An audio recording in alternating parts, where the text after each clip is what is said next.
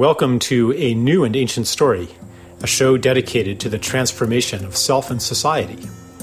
We're moving from the story of separation to a new story of interbeing. We explore it all technology, spirituality, agriculture, healing, economics, politics, ecology, relationships, education, because the changes that are gathering today will leave no aspect of our world untouched. For deeper engagement with these ideas, join our community at newandancientstory.net. Hello, everybody. Here I am again, Charles Eisenstein, this time joining you with Eivind Skjellum.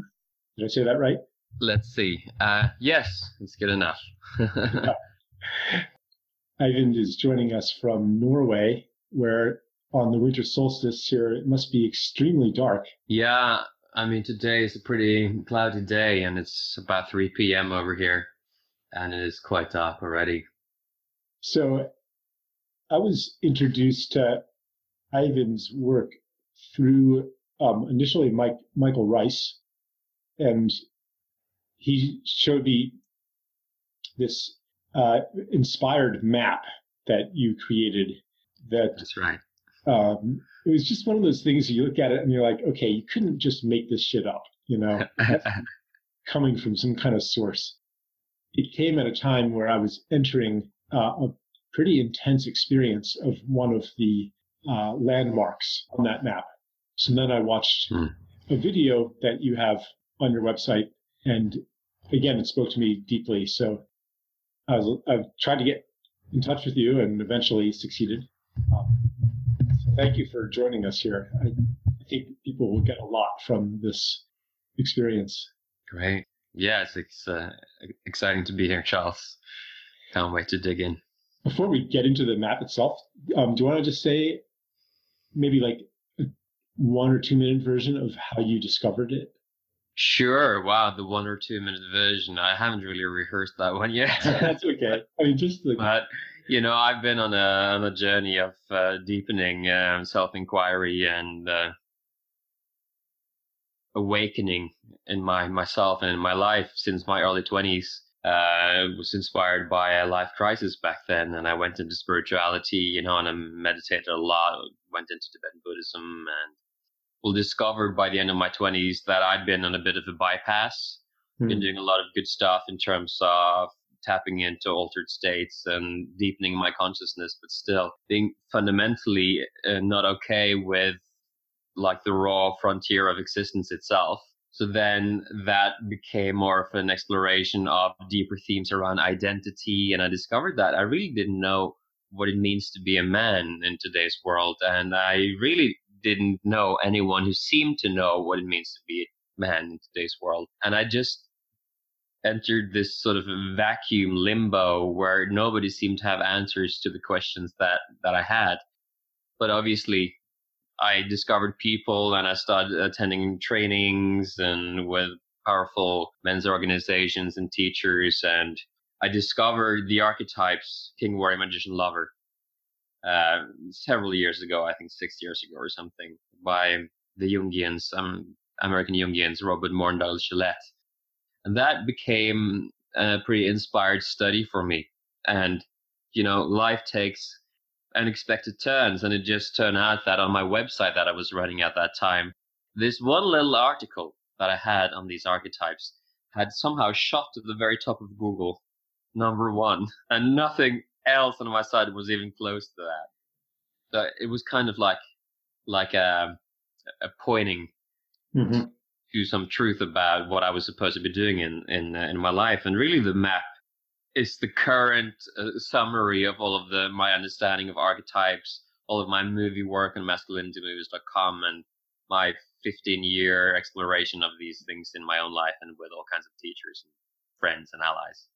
When I read Morin Gillette's book uh, on the archetypes, it was a humiliating experience because every single one of the shadow archetypes and boy archetypes. I was like, yeah, I'm doing that. Yeah, I'm doing that. Yeah, I'm doing that. And I, I recognized, you know, because each of the uh, warrior, magician, lover, king archetypes has a boy version of it. Yeah, yeah. The, the boy version of the king is the hero. Is that right? No, it's the divine the, child. The divine child, right? The warrior. The hero is the boy version of the warrior. That's right. Yeah, and and yeah.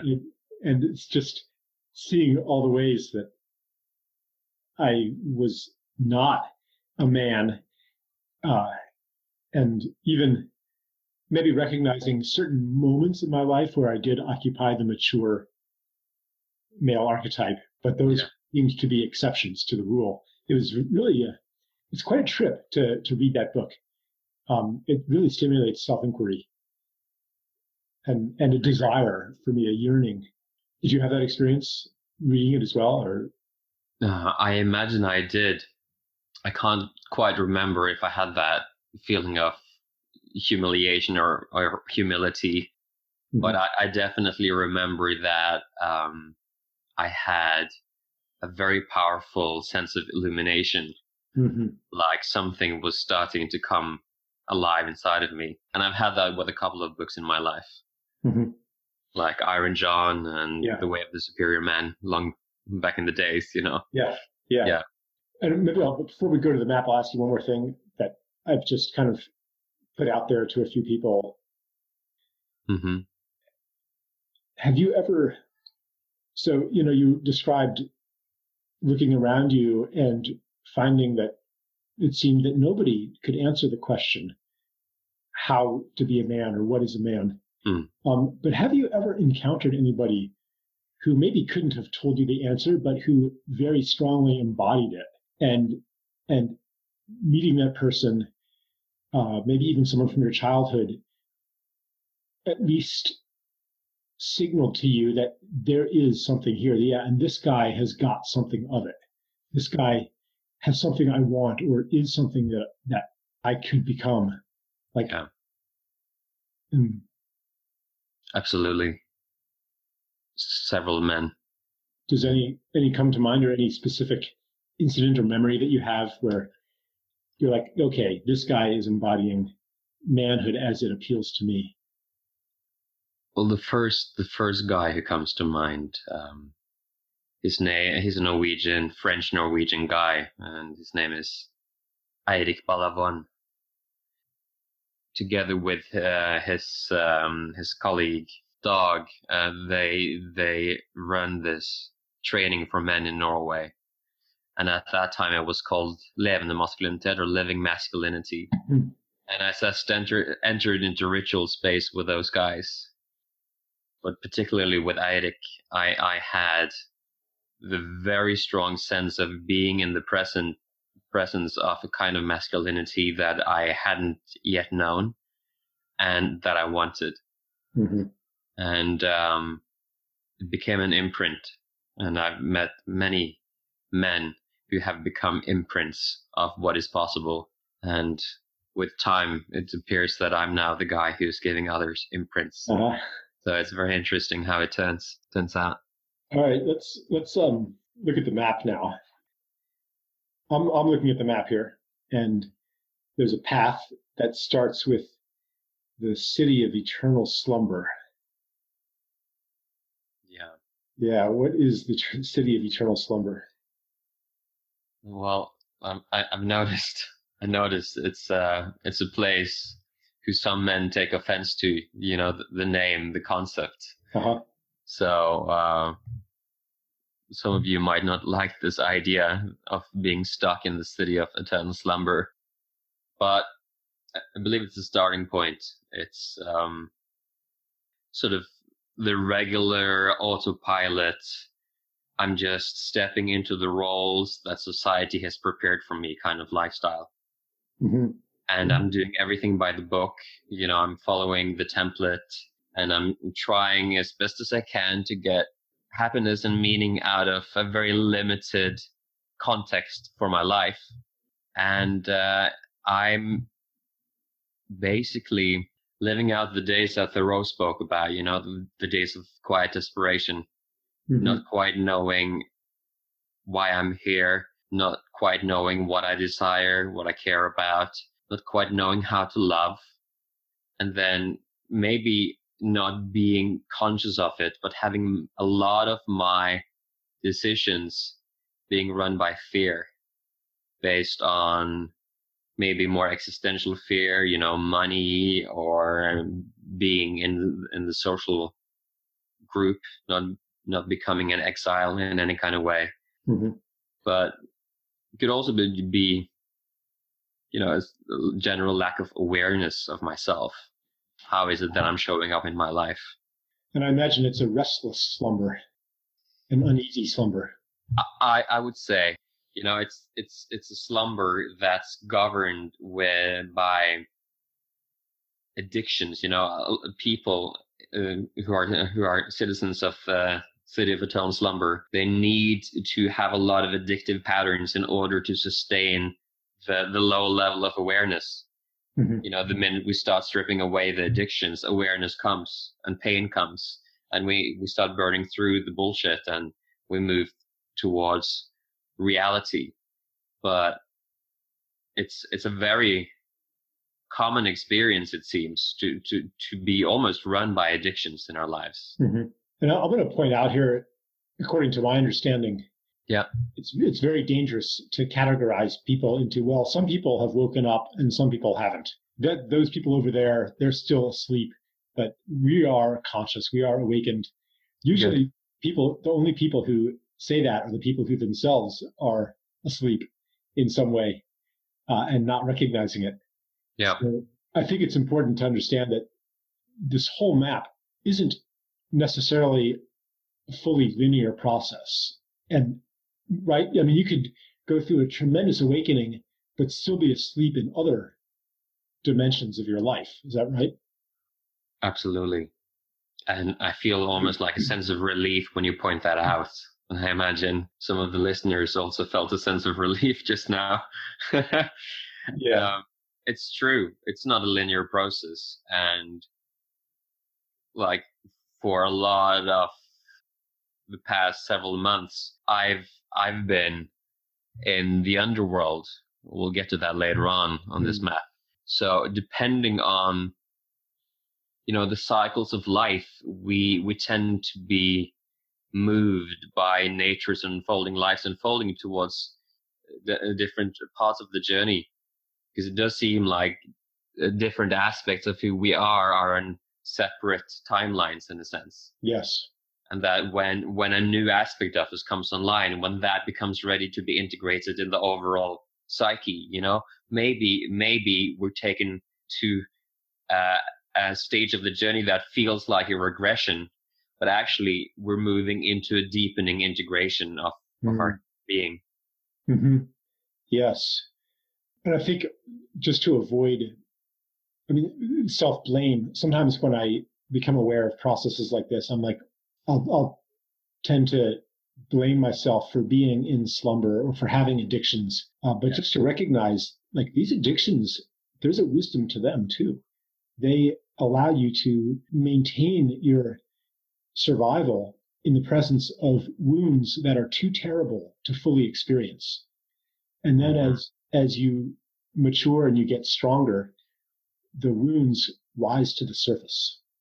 Yeah. Uh, in order to be experienced, and the addictions are no longer necessary, and it erupts into the surface, and a, a new stage of awakening or healing is then possible. Mm-hmm. Well, I, I like that you seem right now to be holding a, the polarity of more care and being more generous with the human flaws, if you will. Mm-hmm. And and I find that as I take men through this mm-hmm. journey, that's a dance that I need to be ever vigilant with.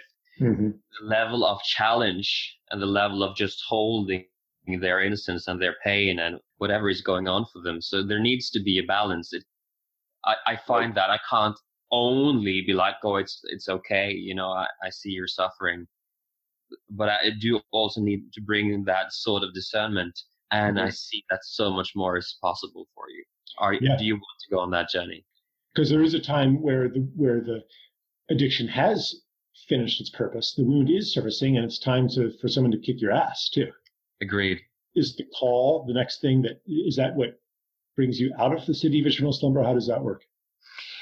Well, this process is, is not linear, as you say, you know, but it seems Joseph Campbell is the master of uh, explaining this particular dynamic. It seems that um, our soul conspires with the world, life, whatever, to to bring about some some sort of an awakening. Mm-hmm. You know, and the nature of that awakening is very different uh, from person to person. It can be a loss uh, of a relationship or a loved one. It can be the loss of a job. Uh, it can be just some random thing that someone spoke to me on a night out in, on town. You know, it, it can be any, any number of things, but it's that it's that pattern interrupt that for a moment, brief moment, opens the door of possibility ajar, mm.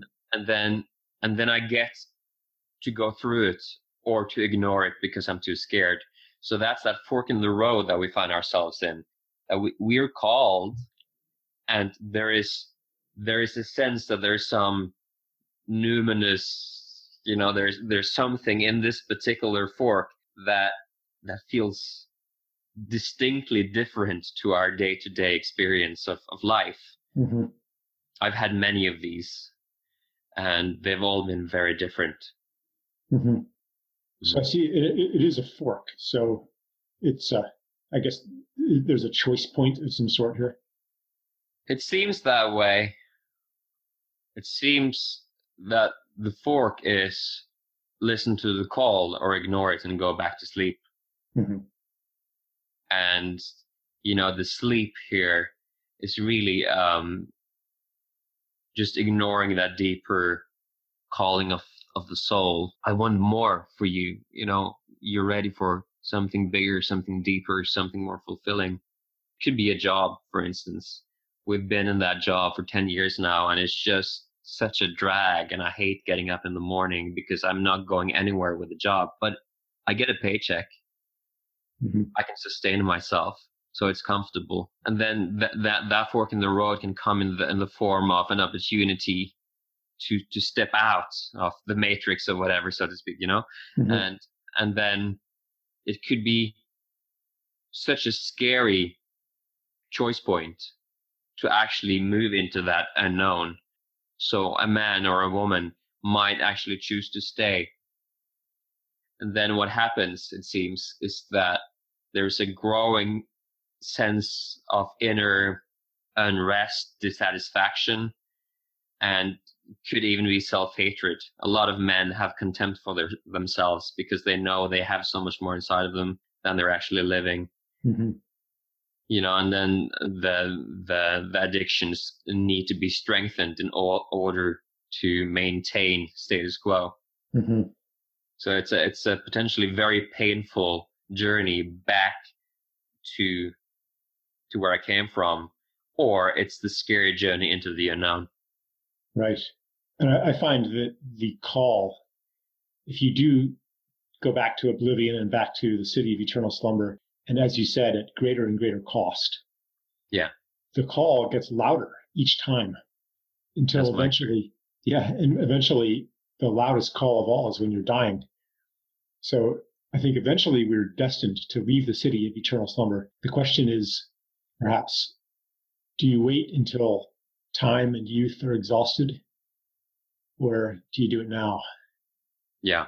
And this is a thrilling and scary possibility to me. Mm. Mm. Well, let's assume that we uh, listen to the call. What happens then?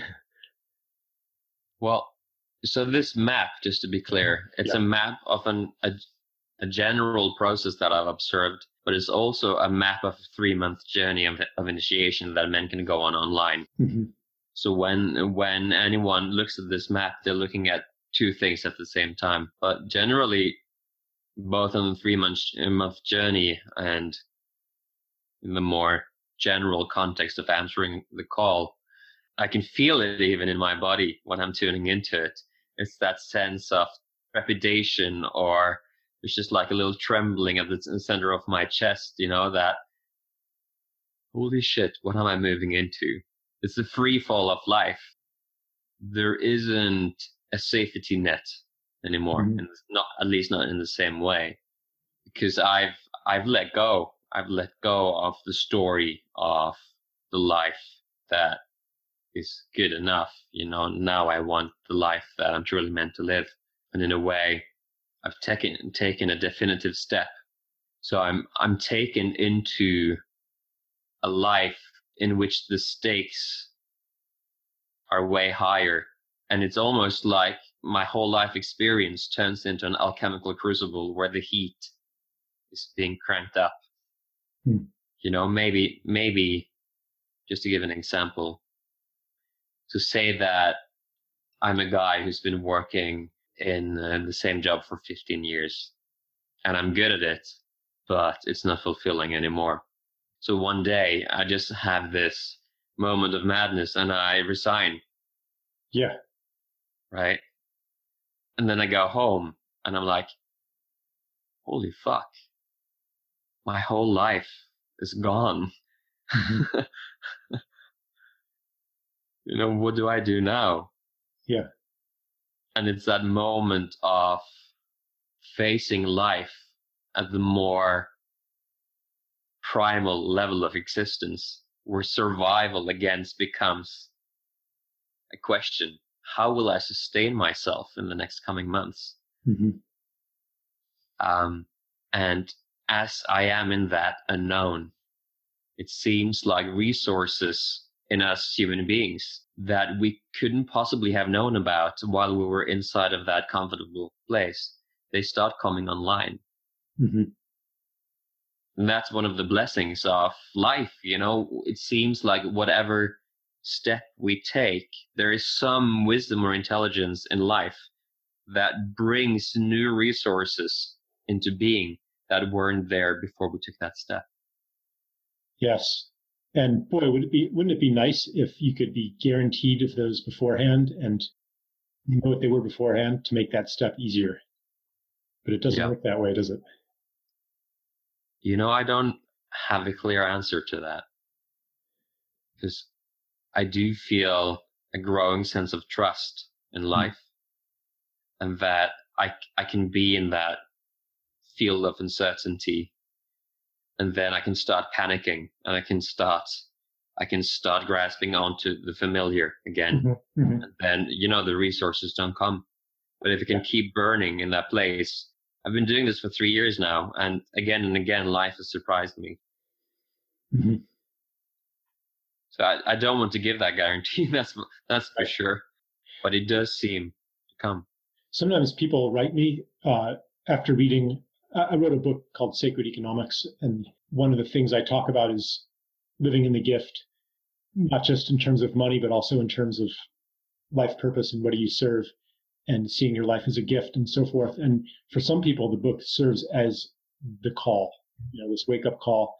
So they'll write me and they'll say, Hey, Charles, you know, I read your book and I quit my job and I'm going to live in the gift.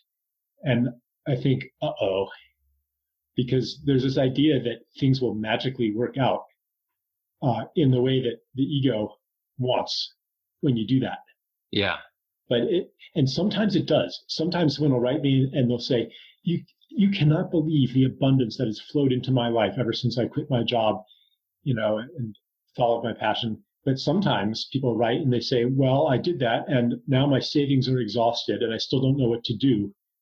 And it's like they want to go back, but sometimes they can't even go back because like I, I reached that point in my life, you know, when in my twenties, when I, you know, I went to Yale University, you know, and, and I could have joined the system and had a great career. But instead, I skipped off to Taiwan and I spent eight years there and doing, you know, freelance stuff and, and just stuff that wasn't resume building.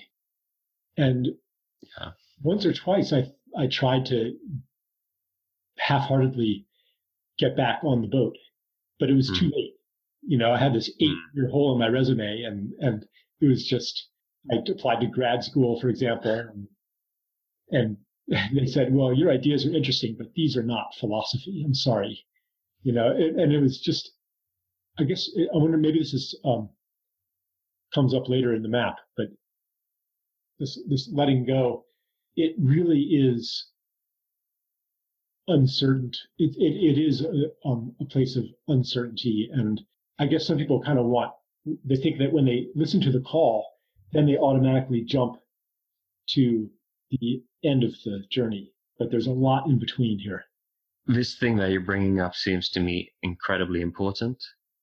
And, and what comes to me is this that I, I could be know, flippant about this whole thing and have this happy go lucky, oh, I'm, I'm going to jump now and, you know, everything's going to be fine. And it doesn't come from a grounded place. Mm-hmm. And it doesn't actually come from a place of true surrender and trust.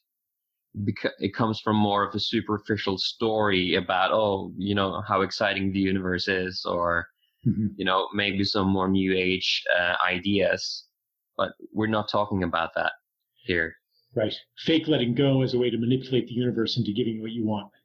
Oh yeah. Wow. That's that's a yeah. Can I quote you on that? that's a good one. yeah. Yeah. I haven't thought about that a lot in creating this map, but I'm glad you're bringing it because it is really crucial. And you know, on the map now, there's the forming of the fellowship and the encounter with the divine child on this particular mm-hmm. um, stage of the journey. And I'm not going to talk about that uh, at length, but what that is really pointing to is that as we're moving out of the city of eternal slumber, you know, we're being beckoned by the call, we will start needing people in a whole new way, is my experience. Mm-hmm. So the sense of I'm alone in the world, isolation, I can do well on my own kind of thinking, it's it starts becoming really uh, defeating. It becomes it becomes the very thing that keeps our the door of opportunity closed. Um, so I think uh, in this particular uh, stage, we really need to start reaching out to people We really need to start, you know, I've done something a bit crazy and I'm shit scared and I need your support and can we, you know, let's go on this journey together, whatever it might be. So this is where we start on the, on the, on the training to build triads. Mm-hmm. There's also the, the divine child here, which as we already touched on is the boy version of, uh, Here's the divine child here. divine child has just walked into the room amazing. That uh, we we uh, are faced with a level of, of vulnerability and innocence again. Yes. That the safe structures of our life have kept at bay so far, but now they're back in, in the open, and we will likely feel way more vulnerable. Mm-hmm. Yeah. Um, yes, the divine child, the, the vulnerability, the newness, uh, feeling like you're you're you're born into a world that you don't understand mm-hmm. and you're kind of helpless yeah what am i going to do now? I don't know. And uh, just as a baby being born needs parents and needs people to take care of him i guess so like you might say you know we also need people to receive us into that world. And I, I, I speak of it often in terms of stepping into or stepping out of the old story yeah. uh, and into the space between stories, which is a journey. Like yeah, a journey, you know, to reach eventually uh, a new story emerges, but that could take weeks or months or years. Mm-hmm. I think the whole whole world is is in that yeah unfolding right now. Yep, and keeps and the whole world keeps turning back to um, uh, the old story. Yeah, and the yeah. call's getting louder and louder. The last yeah. financial crisis wasn't quite loud enough, but we'll see what happens in the next year or two, for example. Yeah. Yeah. Okay, so so what do we have next here? Well, that's a map maker of the East. He's this mm-hmm. mythological character that just uh, appeared when I was creating this training. And on the course this week reflects you know, when you go on a journey, Gandalf goes to the to the library of Minas Tirith, you know. Yes. We go to seek some some sense of understanding of what it is that we're faced with. So on the on the journey, this is just a really important um, transition point where I bring a lot of powerful concepts and a set of context for the journey that we're on. So this is in a way in the more overall gen- general storyline of of this journey. This this is a minor point in in in my book. Mm-hmm. Just pointing to the fact that we do need to have some kind of context and some kind of a, like if we had some pandits, you know, following us along, explaining, you know, so this is what's happening now. this is that part of the journey. That is always helpful. But I think uh, in terms of uh, in terms of that particular week and yeah, the week on the training mm-hmm. when when I'm really starting to bring home to these guys what it is that they've been doing to themselves and to their lives. This is when, you know, you see it's called the path of grief, the path that follows that, that point on the map. Mm-hmm. What that refers to is the totally miserable sentence that so many men have of rejecting their emotions and their sensitivity and their innocence in in a misguided attempt to become true men in the world, self-actualized beings, they censor and repress all of those qualities that archetypally lead to sovereignty because they actually they actually come from the divine child like so many um, uh, religion myths like be it jesus or moses or you know plenty of stories from greek mythology and from you can find this in most religions this this idea of this this child that's born into the world and is infinitely innocent mm-hmm. and the world wants to destroy it and somehow by grace of god you know that child is saved and gives birth to the new world mm-hmm. and uh, so what most men i would say most men do in the attempt to be a man is that they actually play out the story of the evil forces in most of those um, mythologies, like King Herod, for instance, in the Bible, mm-hmm. and they start attacking the very source of their power in an attempt to become powerful. Mm-hmm. This is a great tragedy, and and this stage of the journey, the men really start getting that, and they start crying and they start wailing. You know, it's like what the fuck have I been doing to myself? Mm. That sweet, sweet, sweet, sweet kid I have inside, you know, that was just so desperate to be loved when uh, I was little and is still so desperate to be loved. I'm still punishing him for not being good enough, for being sad or weak or whatever. And it's a shocking discovery for a lot of the men. Yeah. And I think that this is almost inevitable in our current civilization because in order to become a uh, contributing member of the society of the machine, the world yeah. machine, that um, those child innocent, those you know divine child qualities have to be destroyed somehow. You have to learn to reject pleasure and reject joy yeah. Uh, and to do the thing that you don't want to do and you don't care about for the sake of external rewards and, and psychological rewards, and to be governed by fear of punishment and the yearning for praise and approval. Uh, and so this, this spirit wrecking program that is instituted through school, through religion, through parenting methods, then it gets internalized and we do it to ourselves the rest of our lives. Mm until something illuminates what we're doing. And I think that's what you're talking about. Yeah.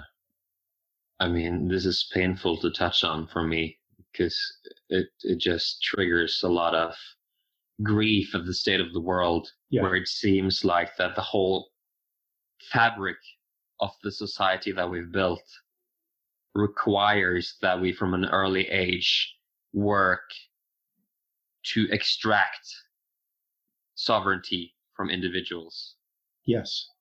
So to actually make us into slaves because we need, given the current economic model, you know, of consumption that makes us good consumers. Mm-hmm. And I'm not one of those conspiracy theorists who thinks that there is some panel of you know, dark men somewhere in the world yes. who's like,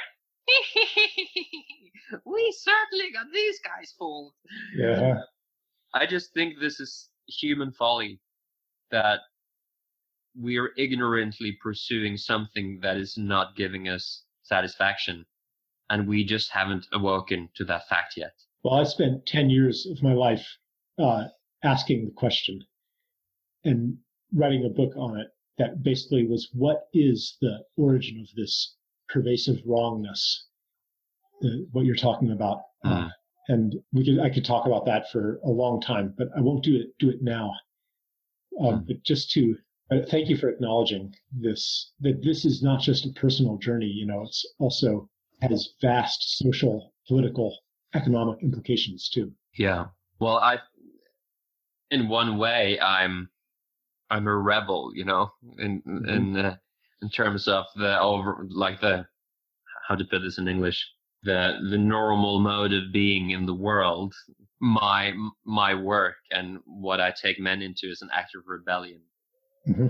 You know, I, I don't particularly uh, identify myself as a rebel, but, but there is something in this work that is basically saying, well, fuck the story that you've been given. It's given you nothing but misery. It's it's it's it's painful as fuck. It's hellish in some way to live in this slave-like, half asleep existence. And here I'm pointing to something different. And when we take that, we take that um, journey we're we we become at least in a point of transition we can we can start feeling like outcasts or that we're like we're not a person of society anymore that can be scary but it seems that if we have support and if we have courage to stay sufficiently long in that stage we eventually become leaders and people start coming to us again you know mm-hmm. it's yeah. strange yeah okay well um, so the path of grief I see in the map leads to the haunted cemetery. Yeah, the haunted cemetery is just a, a symbol for. It's essentially a mass grave for kids, ah. which uh, which society has created in order to keep things running. Right.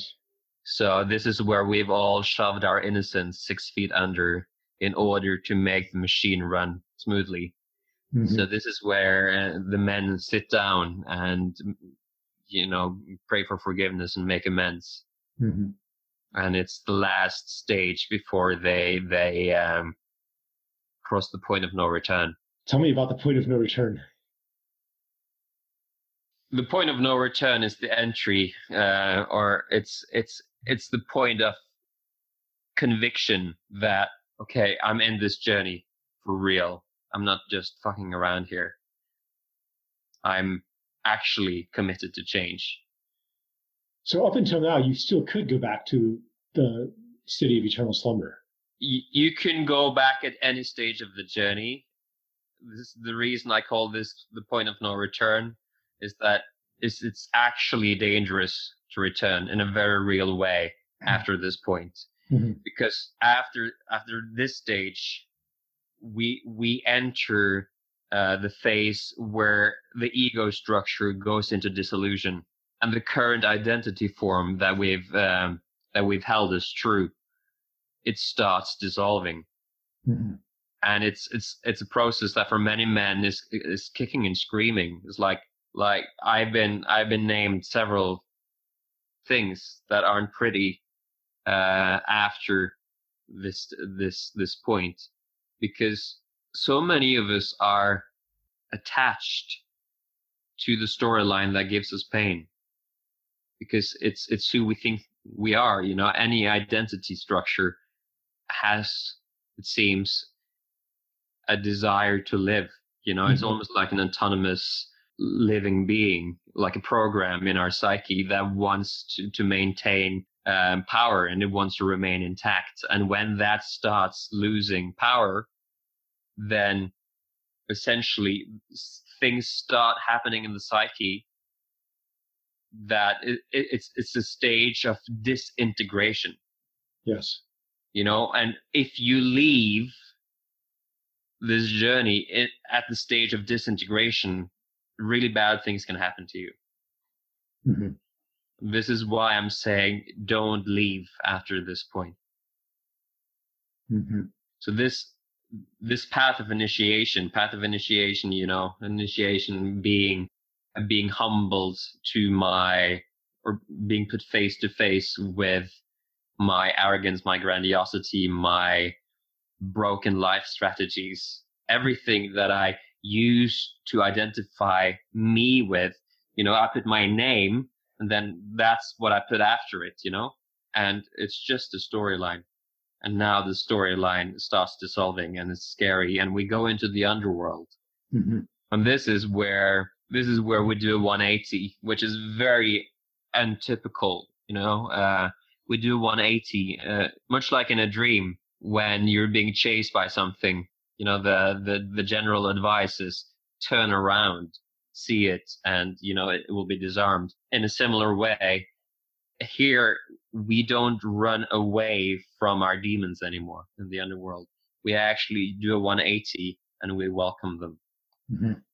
And this is a ritual space and we go into um, some pretty hardcore sh- shamanic rituals.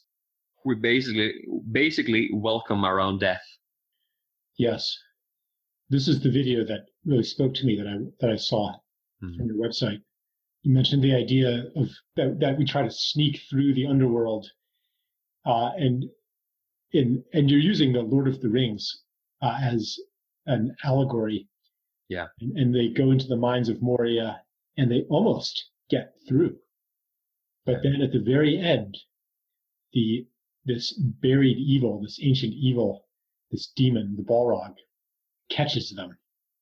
And Gandalf has no choice but to turn and face him. You think that he has defeated him and cast him into the abyss, but the Balrog then drags Gandalf down with him into the abyss. What what's can you go into a bit more detail about what that looks like on a personal level? Like what that process is like for us? I'd love to. I think it's my most favorite topic of this whole body of work.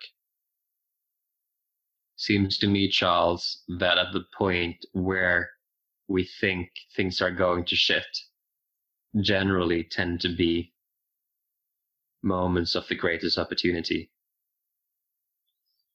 and I I might have lived a life that has been a lot about holding it together.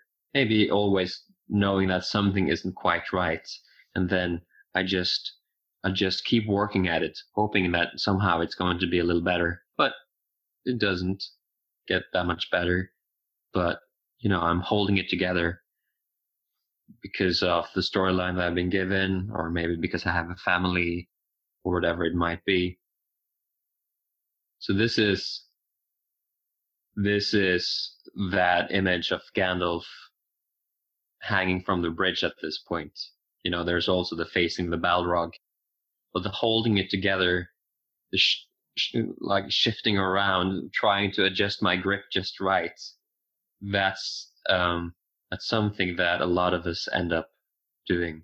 We just try to use the same methods, the same strategies to improve our lives because we can't quite muster the strength to sort of pull ourselves back up mm-hmm. and we don't have the courage to let go.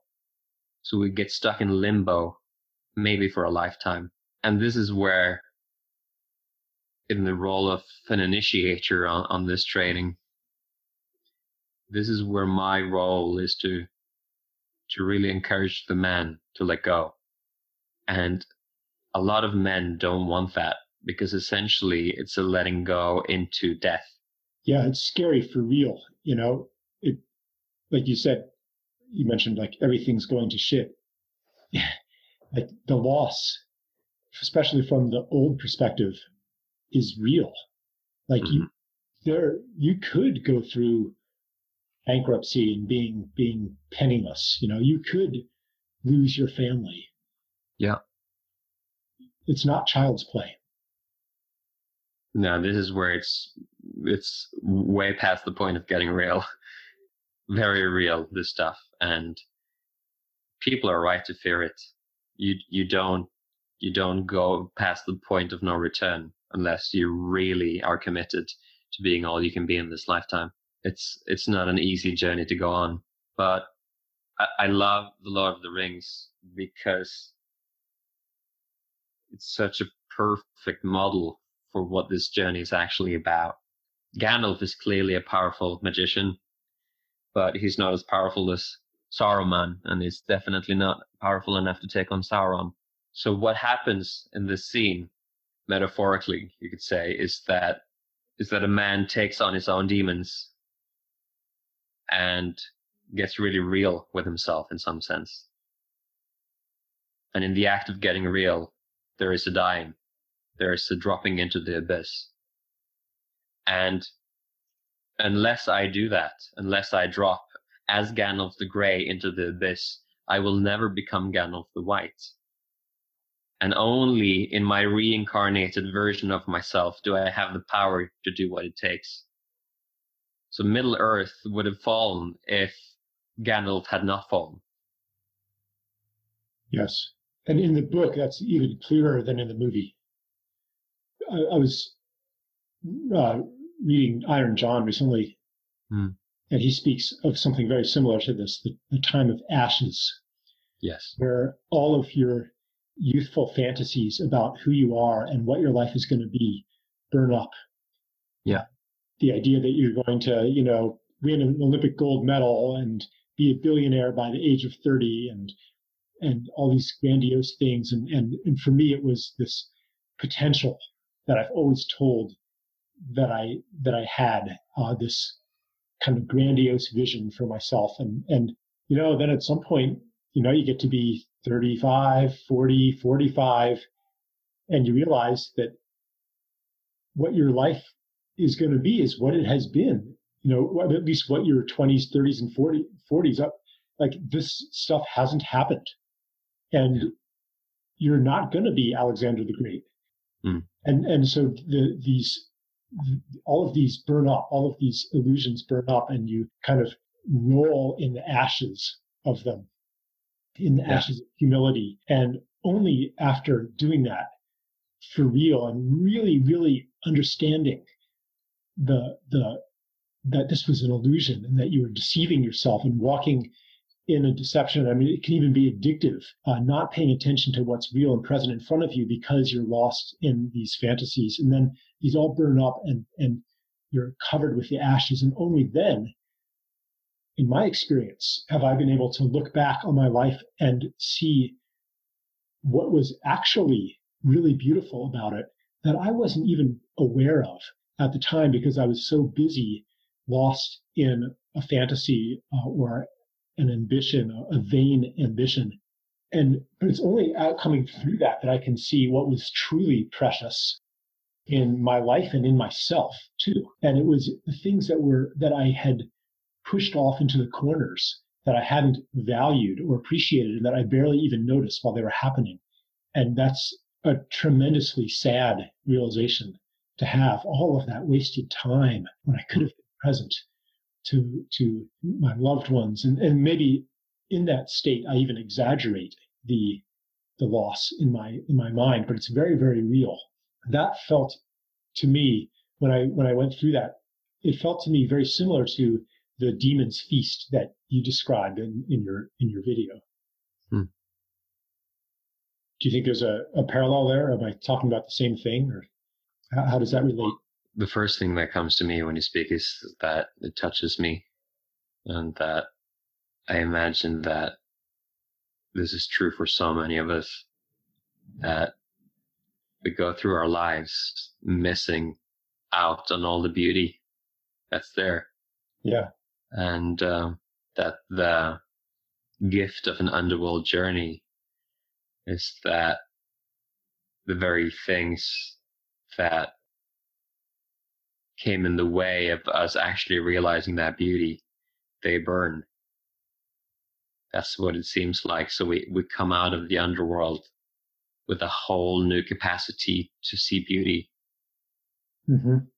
And it could be metaphorical, but a lot of, for a lot of the men, this is a very real experience that their actual sensory experience of the world is different, having been through the underworld. So colors might be brighter, you know, and it's just like what a loss to stand at a beach the, at the height of summer, you know, seeing the sunset and not feeling anything. Yeah, thinking instead of the next meeting, the next day, the next speech that you're going to make, what a loss. Yeah. And how much time do I have before I have to leave the speech? Hmm. Can I afford to stay here for 15 more minutes? Hmm. Yeah. There is this poem by Rilke. It's called The Man Watching. There's a passage in it, and I don't know if I remember it, but it goes something like this. What we choose to fight is so tiny. What fights with us is so great. If only we would let ourselves be bent by a reed in some immense storm, we would become two and not need names. And it's, it's something, it's something about this, this passage that speaks so strongly to me about the human experience that we get lost in the unimportant stuff. And then everything that is truly worthwhile gets lost. Get so focused on our identity, our name, you know, to get our name up there. But why do we even need this name? Can't we just be fully at one with life and creation? For me, there's a huge uneasiness um, when I allow myself to sink into the present moment and into the gratitude of, of the small, intimate, sacred things, there's this uneasiness that goes by the title of, but Charles, you have to get busy saving the world. Because the world is in such terrible shape that only by doing big, grand things hmm. are you possibly going to make an appreciable difference. Yeah for, so for me, part of the healing that that we're talking about here is healing from a worldview that devalues the small, the intimate, the sacred, um, hmm. and that even if you're talking, you know, even if you're not talking about making money, even if you're talking about, uh, you know, fighting climate change or something like that, you've got to do big things. You can't just uh, you know, garden your own little plot of land and and have beautiful moments with your three year old. You know, you have to you have to get a big platform. You have to get a big audience. You have to say things very loudly. Yeah. Uh, and any time spent on the beach accomplishing nothing, that is a waste of time because it doesn't add up. The numbers don't add up. So, wow, that sounds shitty.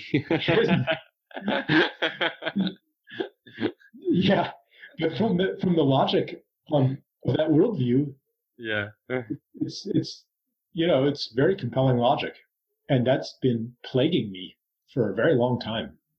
I I think the danger of of being somewhat awake is the danger of carrying the world world on our shoulders. Mm-hmm.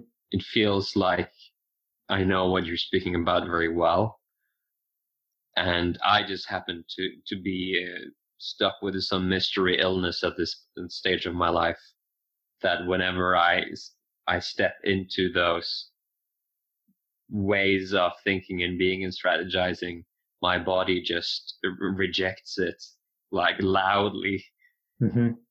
And it's very interesting how it seems like the old world, you know, the old masculine um, world is is sort of burning away in in my illness now and and i yeah it's isn't it a bit like when when we go to those places charles we we just do more of the same thing that we're fighting against? Yeah. That's exactly what I think. I think so much of what we think of as world saving is just making the situation worse, contributing to the underlying psychic field that generates the problems. I agree. So uh, this this illness you're talking about, um, it seems that on the beauty path that you have on your map here, it's Yeah. that, that often we have a companion on that path, like an illness, something that keeps us honest. I mean, I have something like that as well, a physical thing that that if I deviate from the beauty path, it lets me know.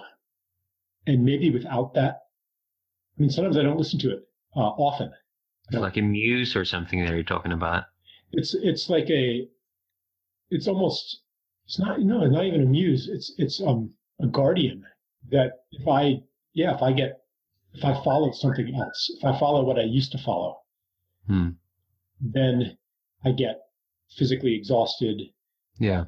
I get you know an eruption of this sick state of being. I get um you know something happens to my body. I mean everybody has a different thing. For some people it might be their back. For some it might be their adrenal glands. Um, something that Yeah. won't let you stray, even if you want to at this point. Yeah, isn't that great? Isn't isn't it great how the very things that we can so easily feel uh, victims of are actually the pointing out instructions towards deeper truth and deeper ful- fulfillment. And and then maybe that condition will only heal when you no longer need it to stay honest. Yeah, I think there's some truth to that, and uh, boy, I feel at times, you know, I I got the message already when I'm going to be well. So I I don't know. Maybe maybe once I get well, I will have that belief strongly. maybe, and maybe we just don't know shit. Yeah, I I think ultimately, uh, you know, it's easy to try and wrap everything into this nice little neat yeah. logical, you know, I understand it box. But more and more, I doubt that that's how life and existence actually functions. That I'm not gonna get everything worked out, Mhm. and uh, and that more and more that seems like a big fucking relief. You know, it's such Mhm. a sense of freedom To go into that open space of opportunity and mystery. Yep. You don't have to figure it all out. You don't have to know what it all means. And if you're sick, you don't have to understand the reason for the sickness. You don't have to fit it into any metaphysical paradigm. Maybe there is, maybe it's just a mystery, or maybe the intelligence that's guiding our lives is so vast that our efforts to understand it are laughable. And that's okay too. Could be. Could be. Okay, so this beauty path I see in the map it leads to the Mystic Glade. yeah, I feel I feel we've we've already touched on important uh, topics there. You know, in terms of just pulling the veil aside and being uh, in more direct dialogue with beauty and with nature. But also in this case, women. You know, this is uh, this is is a stage of the journey when women come into the training Hmm. and uh, the men get to to reflect themselves in the mirror of the woman and the feminine, which which brings a new flavor to it, obviously. Hmm. Uh, but it's it's it really is a whole new experience of the life once I faced the demons, and I'm okay with with that undercurrent of I it could be any number of things, but like to me so far in my life i mean i can i can go into places of ecstasy and and my life can feel really really fucking awesome Hmm. you know a lot of the time but uh, this this undercurrent of dissatisfaction that something is isn't quite right Yes. has not really ever left me hmm even when I'm in the deepest um, sense of communion and, and bliss. And maybe maybe this is just proof that I'm not yet an enlightened being, you know, and that once I reach my enlightenment, maybe maybe that will go away. But when I when I'm sort of okay with these things. So many people will try and fix everything, and then beauty eludes me. I can't be in real deep communion with with an other, be it you in this moment or my lover, you know, you know, because I'm so preoccupied fixing mm-hmm. things. Yeah. And and that goes away, and this is this is a place of celebrating that and becoming more intimate. So it's something that you've glimpsed or had experiences of, but not not a place that you constantly are are in right now. Um, you're asking me me that. Yeah, I'm just asking you because you're you're speaking of the sense of unease that never goes away. Is that true now, or, or the sense of dissatisfaction? Are, are, are you saying that once you meet the goddess and integrate that experience, then that feeling of constant unease is is gone? I mean, it could be constant unease for some people. For me, it seems to be more of like constant, subtle dissatisfaction. Yes. And uh, I haven't had that go away. Uh-huh. And I, I, I just think it's the the flavor of being a human being in a limited form. Okay. Uh, I don't know. Maybe that will go away. Maybe some of my more enlightened friends have it different. But for me, this is this is merely pointing to the fact that that being okay with these things allows for deeper intimacy. It allows for you know the the imperfect experience of being human could be the doorway to something incredibly mm. sacred. Okay, so w- what does change then after the meeting with the goddess, and, and what is the meeting of, with the goddess in the mystic glade? Because I see the path of true power follows it. So it seems like something significant happens. Well, it's a blessing of sorts. It seems to me that men, as men, we need to be blessed by women. We need to be blessed by the feminine. It's like if if we are on a path towards sovereignty and the women in our lives don't like it, something will feel off. Yeah. This has come up in some of the other conversations I've recorded need to to anchor the masculine in the feminine in the material in, in service to life and and and yeah to receive its its blessing that's that's yeah, that's, yeah. i know for myself for some reason i keep being attracted to to women that um kick my ass uh-huh. and who are really good at pointing out places where I'm out of integrity or they don't fully trust my my work or whatever. Mm-hmm. You know, and and recently I I had an experience where where the woman um who has had that role in my life, uh, my lover, uh, for the past year or two, she had come to the point of like, yeah, I like your work so much now. I trust it so much that I, I, I, I consider you know, can I can I sort of follow along from the sidelines? Mm-hmm. And the moment that happened, something happened inside of me. It was almost, almost like an alchemy that I felt a deeper sense of readiness to bring my work fully into the world. When this really sharp, awake woman fully trusted, or at least very deeply trusted what I was bringing. Mm-hmm you know, it's important for me, and I think for most men, if we're going to give it all, to know that we're not coming from a, a place of willful egoic thinking. Yes.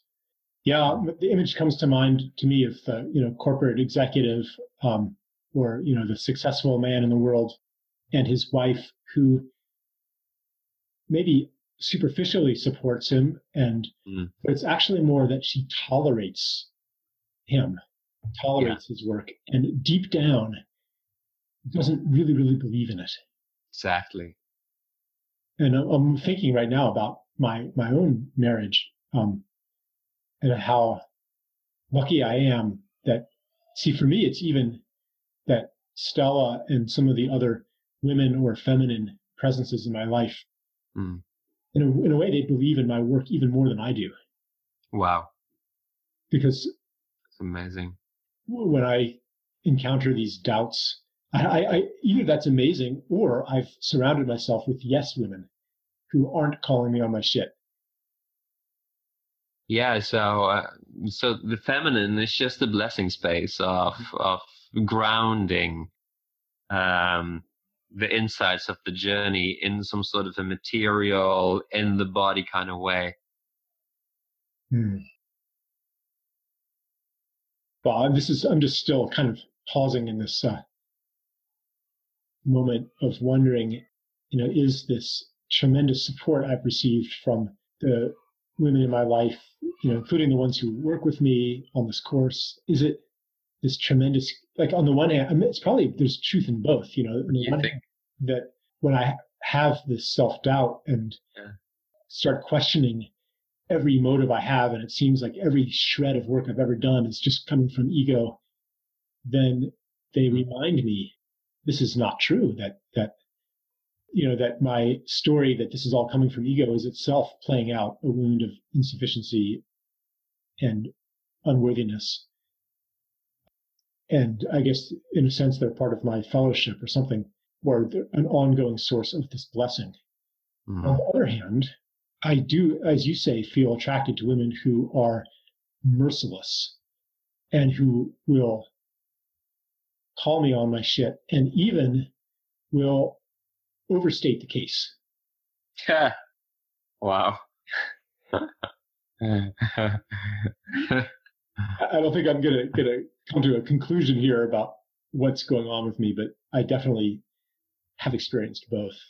Well, it could be that um, what comes to me when you speak here is that we we pick the women that serve our soul's needs in some way, consciously, unconsciously. I don't know. I don't I don't know you well enough to know sort of the the, the inner obstacles that you're faced with generally, but it sounds like maybe it could be that you you don't believe in yourself self fully. Does that fit? Yeah. Yeah. Sure. Yeah. For, for because you know for me I, I can have that as well, but I think the bigger Achilles heel I have is of believing too much in myself. I think maybe both go along together. Like there's a kind of a a superficial, for me sometimes a superficial self-importance or grandiosity that is actually a compensation for not believing in myself for real. Right. You know, like I don't really believe in myself, so let me put on some uh, excessive display of wonderfulness to yeah. make up for it. yeah, I don't know. All I know is that I have felt deeply served by these women in my life, mm-hmm. and that now it seems like my work has reached a point where the women, the the feminine, you know, has are giving this work their full blessing, mm-hmm. and um, for me, this has been important, and it makes me trust my power more. Okay, so that's why it's called the path of true power because you're unconflicted in in exercising that power and bringing it into the world and doing your work. Seems to come from a more pure place. Yes. And the lover, you know, meeting the goddess, it actually used used to be called meeting the lover. You mm-hmm. know, it's a little arbitrary how I name these things. Uh, meeting the goddess just made it align a bit more with Joseph Campbell's work. But this isn't really a map of the hero's journey. It's a different kind of map. Absolutely. Uh, uh, so um, basically, whether we call it meeting the lover or meeting the goddess, it, it, it is stepping into those more sensual, sensory realms of existence. And when we are um, in touch with that, and when we're in touch with our hearts, you know, and our emotions. Mm-hmm. It, it's safer to wield power. We become safer warriors in the world. Right, because it's not based on some kind of tower of concepts. It's not territorial, you know. It's it's it's coming from a deeper sense of service, or you know, could be justice, but it could also, yeah, could be any number of worthy things. And, and it's not dependent on some idea that you've had being right or wrong. If it's coming from very rarely, it would rather come from a more embodied, like just arising out of my core. Mm-hmm. as, a deep impulse. A lot of guys, you know, they try to navigate their lives through the ideas that pop up in their heads, but by the end, the underworld journey has come to an end. Most of that has been brought to light. Yes. So let's move on to the uh, uh, the last couple things here. Um, sure. The path of power here leads to the Valley of the Black Knight. Yeah, the Valley of the Black Knight. Oh my God, there's so much to talk about in this map. You know. yeah, I know. I mean, people can can maybe take your whole course or do your workshops or something, you know, to get a deeper experience of it. But I, I this is I'm, I'm yeah. curious about this one. Valley of the Black Knight. Well, if you've read Iron John, you, you you know about the red and the white and the black knights. Yes. Every one of these places on the map, I have a pretty vivid image somewhere inside of me of what this place looks like. And this place, there's like a mountain on each side, and there's some sort of an arena hmm. between them. And we're we're headed for some kind of war. We might be anyway. And then in order for for us to um, deserve, you know, or or be warriors that can be trusted to have a, a um, the right kind of impact, the impact for good in that war, we need to pass through the arena of this grandmaster, the Black Knight, and he's he's a black the black knight has integrated the red and the white which means he's integrated the red primal fires of the masculine where rage and violence and power and territorialism lives mm-hmm. and the white where justice and nobility and honor and integrity lives so many men today haven't uh, integrated their red so they have become white knights and idealists and possibly activists, but but often uh, these guys aren't able to see how so much of what they see in the world is a projection of their own disowned inner red. Mm-hmm. You know, so, so what happens in this stage, hopefully, I mean, this is this is obviously a long process, but the Black Knight points to the integration of these more primal fires of the masculine and these more refined idealistic values of the masculine mm. in, as one a synthesis of power and and nobility so to speak and that that needs to happen for a man to become fully empowered in himself hmm. wow that rings true to me and it makes me feel like, wow, I have a long, long, long road ahead of me. With the red, huh? Yeah. Mm. Yeah.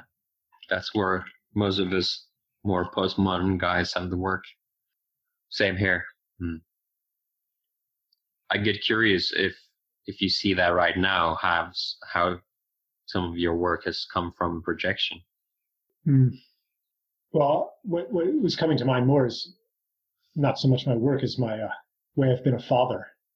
Okay. And in Iron John, he, he mentions this kind of casual brutality of the male, the mm.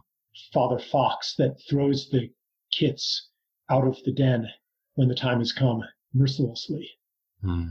and doesn't consult with them and ask them if they're ready to be thrown out on their own. Mm. And you have know, you done that, or have you not done that? I feel like I haven't done that. Um, mm. And you know, there's that's an extreme example of it, but you know, just like laying down the law, you know, and being okay with being thought an asshole and being, yeah. you know, rebelled against and, you know, trying instead to be a nice guy. Yeah. And in my work too, like I sometimes ask myself, how much of this am I doing just so that the whole world likes me? And then, of course, rebelling against that by saying some outrageous things that I know are going to invite harsh criticism and almost feeling gleeful about that. But does that really serve either?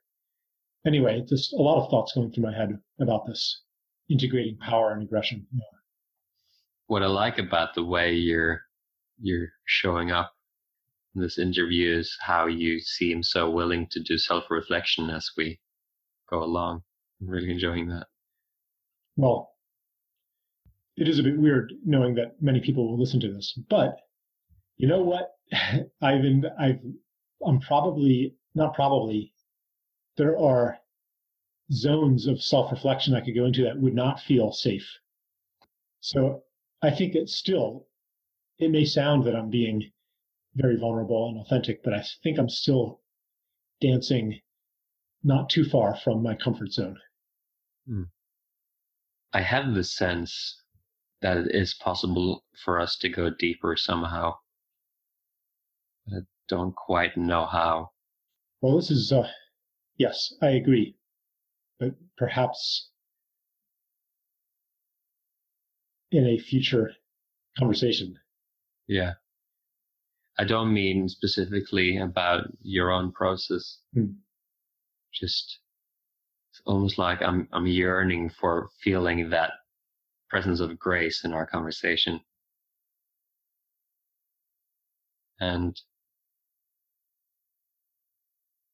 and it feels to me like I'm being a little bit um, like taking things for granted more than allowing myself to be surprised by the mystery of this journey. I'm very clear. I'm very clear that this conversation is going to have a very powerful effect hmm. on many people who hear it. It's having a, an effect on me. Yeah, I'm just, and just, I believe you, and I, I just care so fucking deeply about this work.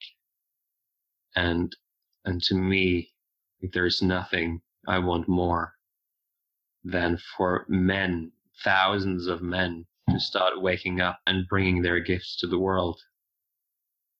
And, and I haven't been feeling that so much. And, and I'm just I'm noticing that in myself the level of care that I actually have, the level of love and passion I have for this work is just enormous. Mm. And I want that to be known. Hmm. And I feel it more now. I believe you. Hmm.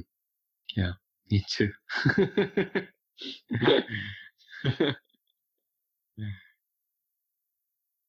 How about we move on to the Temple of Unification?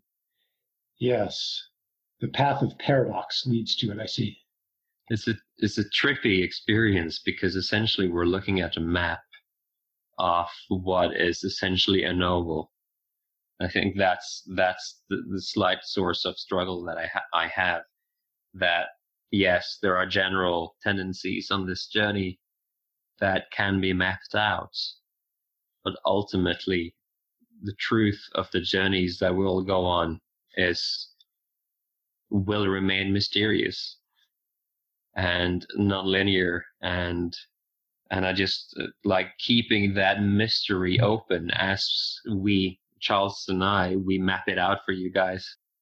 It's important to me. Um, but I, like this temple of unification and the path of paradox, this is probably um, the single biggest source of struggle and challenge in the lives of men. It's the conflict of the lover and the warrior. It's a conflict of power and sensitivity. And like, oh, will I be weak if I cry now? Or will I, will I, you know, will I be weak if I don't cry now because I'm not in touch with my emotions?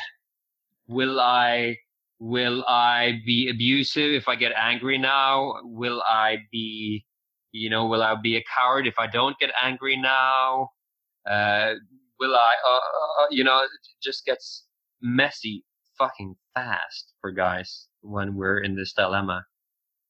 And, um, I believe it's, it's the, the, the single, you know, the, the, there's such a polarity. It's, it's really a polarity of doing and being, uh, uh or, or feeling, right? And, and they seem so polar opposite.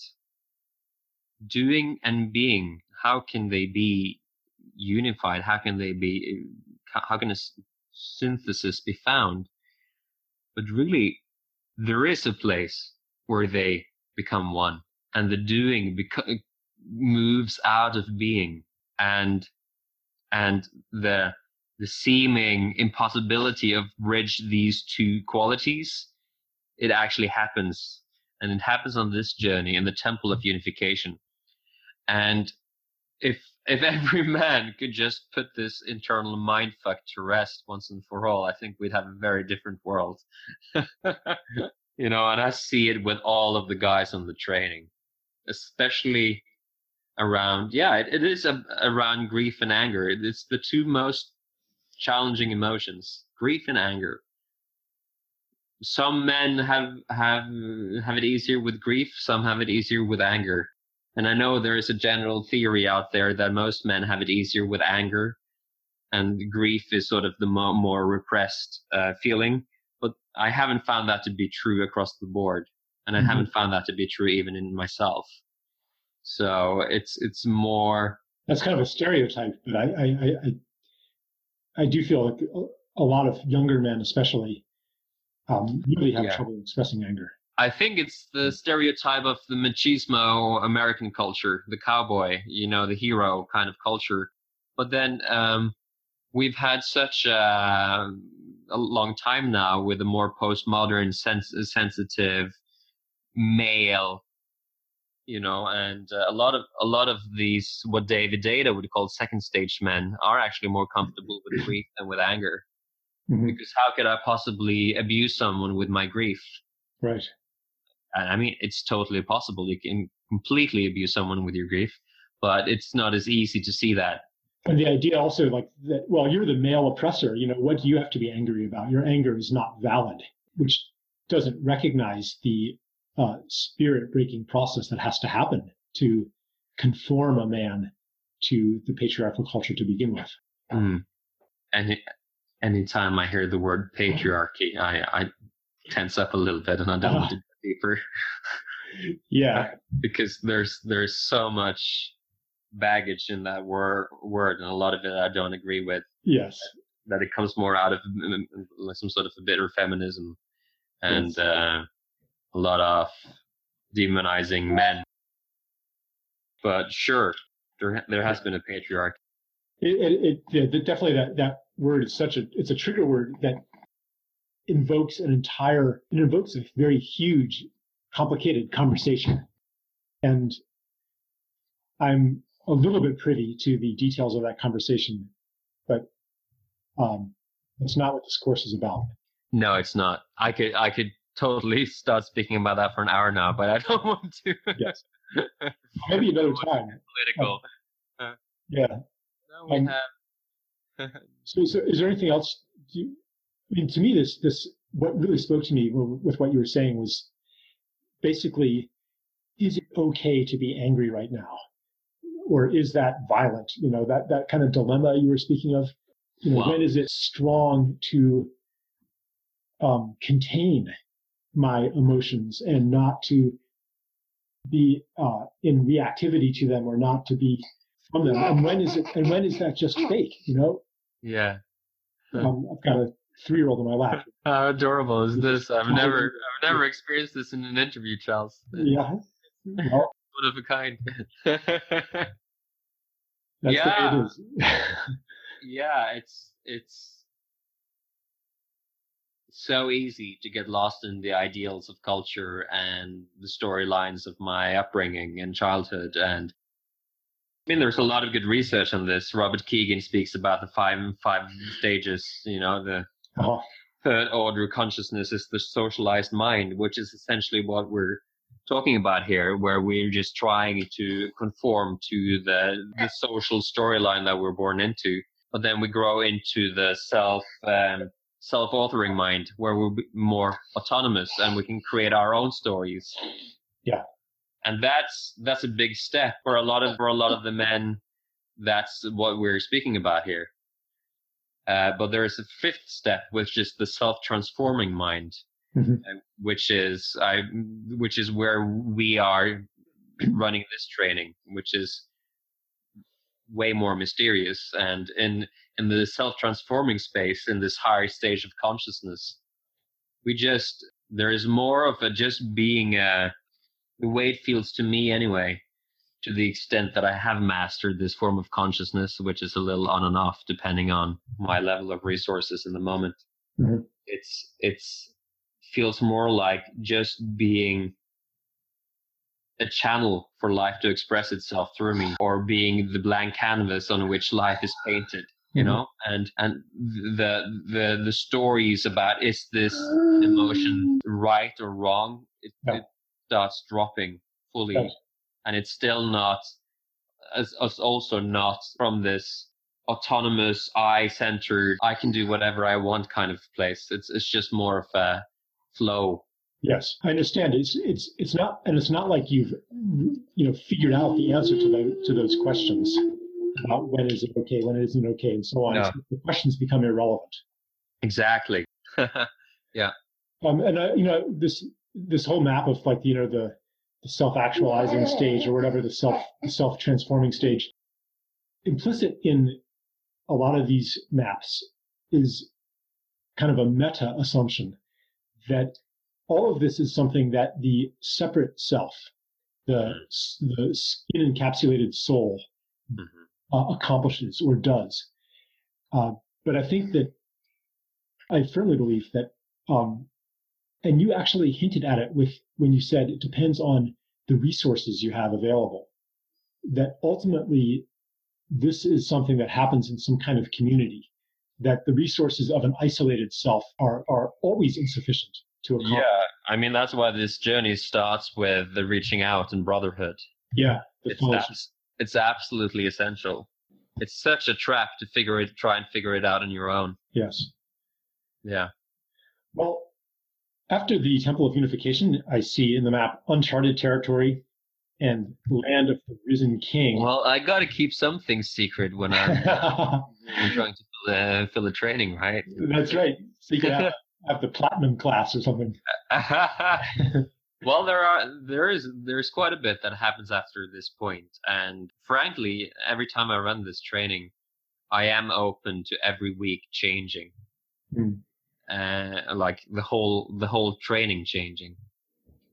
Uh, so at least not at this stage of this work, I don't want to become so formalized that um, the work uh, becomes strategic in a way. It becomes linear. It becomes predictable. I fucking hate that when things become predictable. So this isn't a predictable journey. Even this time, you know, I, ha- I had to add a whole week that I didn't know existed before I started the training.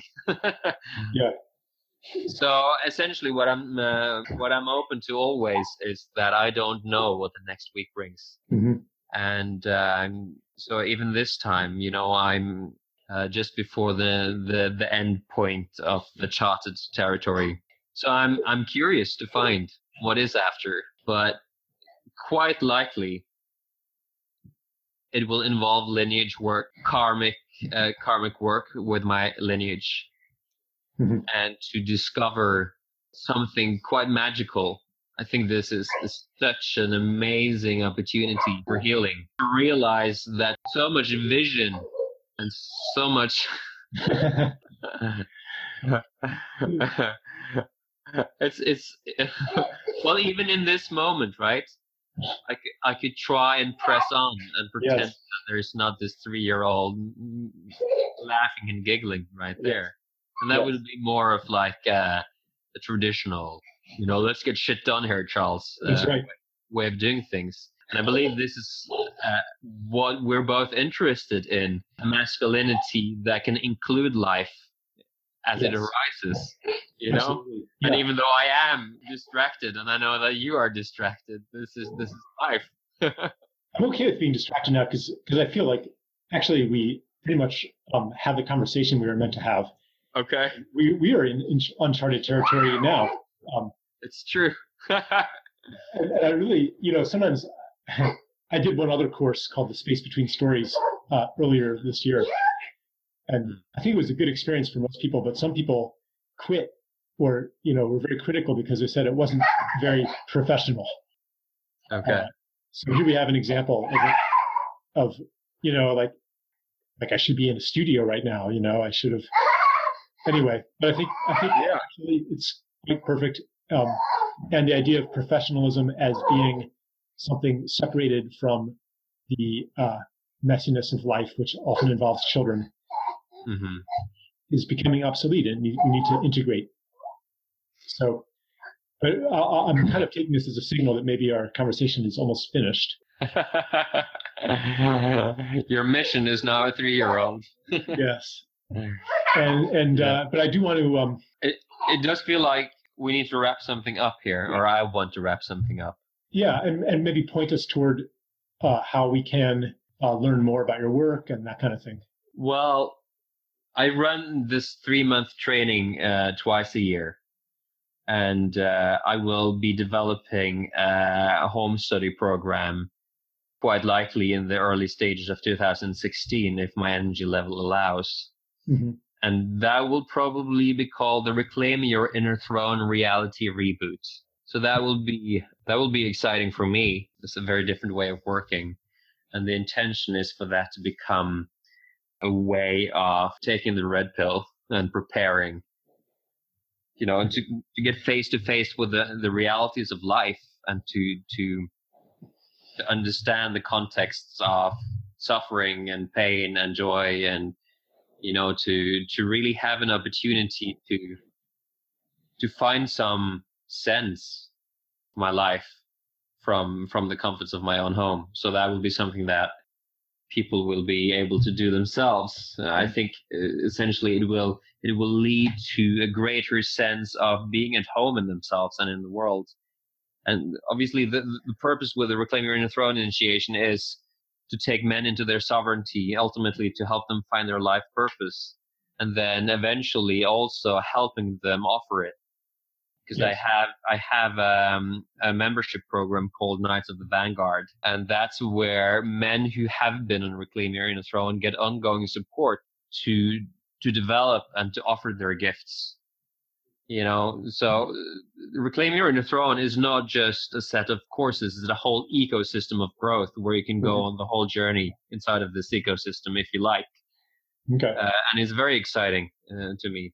Um, I'll, definitely put we'll we'll put the link on um, on our website, and I'm sure people could also just Google "reclaim your inner throne" and find. They can, you know, it's inner-throne.com, and when they go there, it's my website is still fairly simple. Um, most most most of my marketing has been through emails. So mm-hmm. by the time your people listen to this, it may still be simple and what they will see there is basically just a free video training and they can yeah. sign up to that, you know, and it's, it's, it's, a training that a lot of men find really exciting and get a lot mm-hmm. of inspiration from. Well, you know, like, like many um, of the other people who I've spoken to for this course, uh, yeah, you're not someone who's like really well known. Your website isn't really slick, but that's because you're so on the edge that you haven't had time to become well known and you can't be bothered to make it slick because you're really committed to the work itself. And well, that, it's true. It's true. It's, it's true. You know, I've had I've had to channel all of my energy into actually developing the work. Marketing, you know, that's important to fill the programs, but the programs have been filled, so everything's fine. so now now I just uh, need to find the time to you know become slick soon. no, I don't think you need to do that. I mean, I I I feel like for me at least, your your work just radiates authenticity. And I just feel grateful to have even come across it. And have. Oh, that's sweet. Thank you. I, am just, yeah, I'm just being honest here. I really, yeah. Uh, people ask me all the time to promote their work. You know, mm. can you send this out to your list? Can you put, put this on your Facebook page? And I say that I never will do that as a response to a request. I want people to know that if I promote something or link to something it's because I'm so excited about it that I just want to make this available to the world. I don't do it as a system of trading favors. And yours is one thing that I feel unconflicted about introducing to people. And so really happy to, yeah, happy to do that. And that's know. And I'm really, really wonderful. Really thankful that you've um, made the time to join us for our little course here. I love what you just said. I feel very similarly about it. I don't care much for the the world of affiliate marketing. You know, it's it's okay, but those huge marketing machines that just keep pumping out emails because someone is going to make money from it, it's not satisfying. You know, I, I'm offering this work with a deep uh, intention of bringing service to the men and to the world and and I believe that there is some sort of a paradigm shift happening where I imagine I imagine that work that is coming from this place that we're speaking about now, Charles, is going to start becoming more and more important because people are mm-hmm. tired of being sold to. I think, and they just they just want someone to uh, take them seriously and to really honestly want to serve them and their lives and and i hope that that spirit has been conveyed yes um, it, it, it has been clearly conveyed and i think that i'm just going to finish with a kind of macro level yeah observation that right now perhaps in the lull before the storm the call out of the city of eternal slumber is going to intensify for millions hundreds of millions of men as our global systems break down, mm-hmm. our economic systems and, and you know ecological systems, you know, external and the internal mirror each other, uh, and we are in a time of tremendous transition that invades people's personal lives. You know, when the economy breaks down, it's not just something out there. Often it will land as a crisis in, yeah. in one's own life. And so I think that what you are preparing here in the far margins of our culture, it will someday no longer be marginal. Yeah. It feels it feels like a vanguard. It really does. It feels like the beginning of the right kind of army. It has to I be love, that way. For, I love that. For our world to make it through. So yeah, so this again has been Charles Eisenstein in conversation with Eivind Skjellum for for masculinity, a new story. This has been A New and Ancient Story with your host, me, Charles Eisenstein. This is entirely a gift based podcast. By that I mean I never market to subscribers or withhold premium content for a price or do affiliate marketing or have advertising on my site. None of that. Instead, I rely on supporters. If you would like to support this work, you can subscribe at newandancientstory.net for a small monthly amount. Uh, you can also subscribe for free Either way, you will be notified automatically every time a new podcast episode comes out. At the same site, you can also find archived episodes along with my blog, which is also called A New and Ancient Story.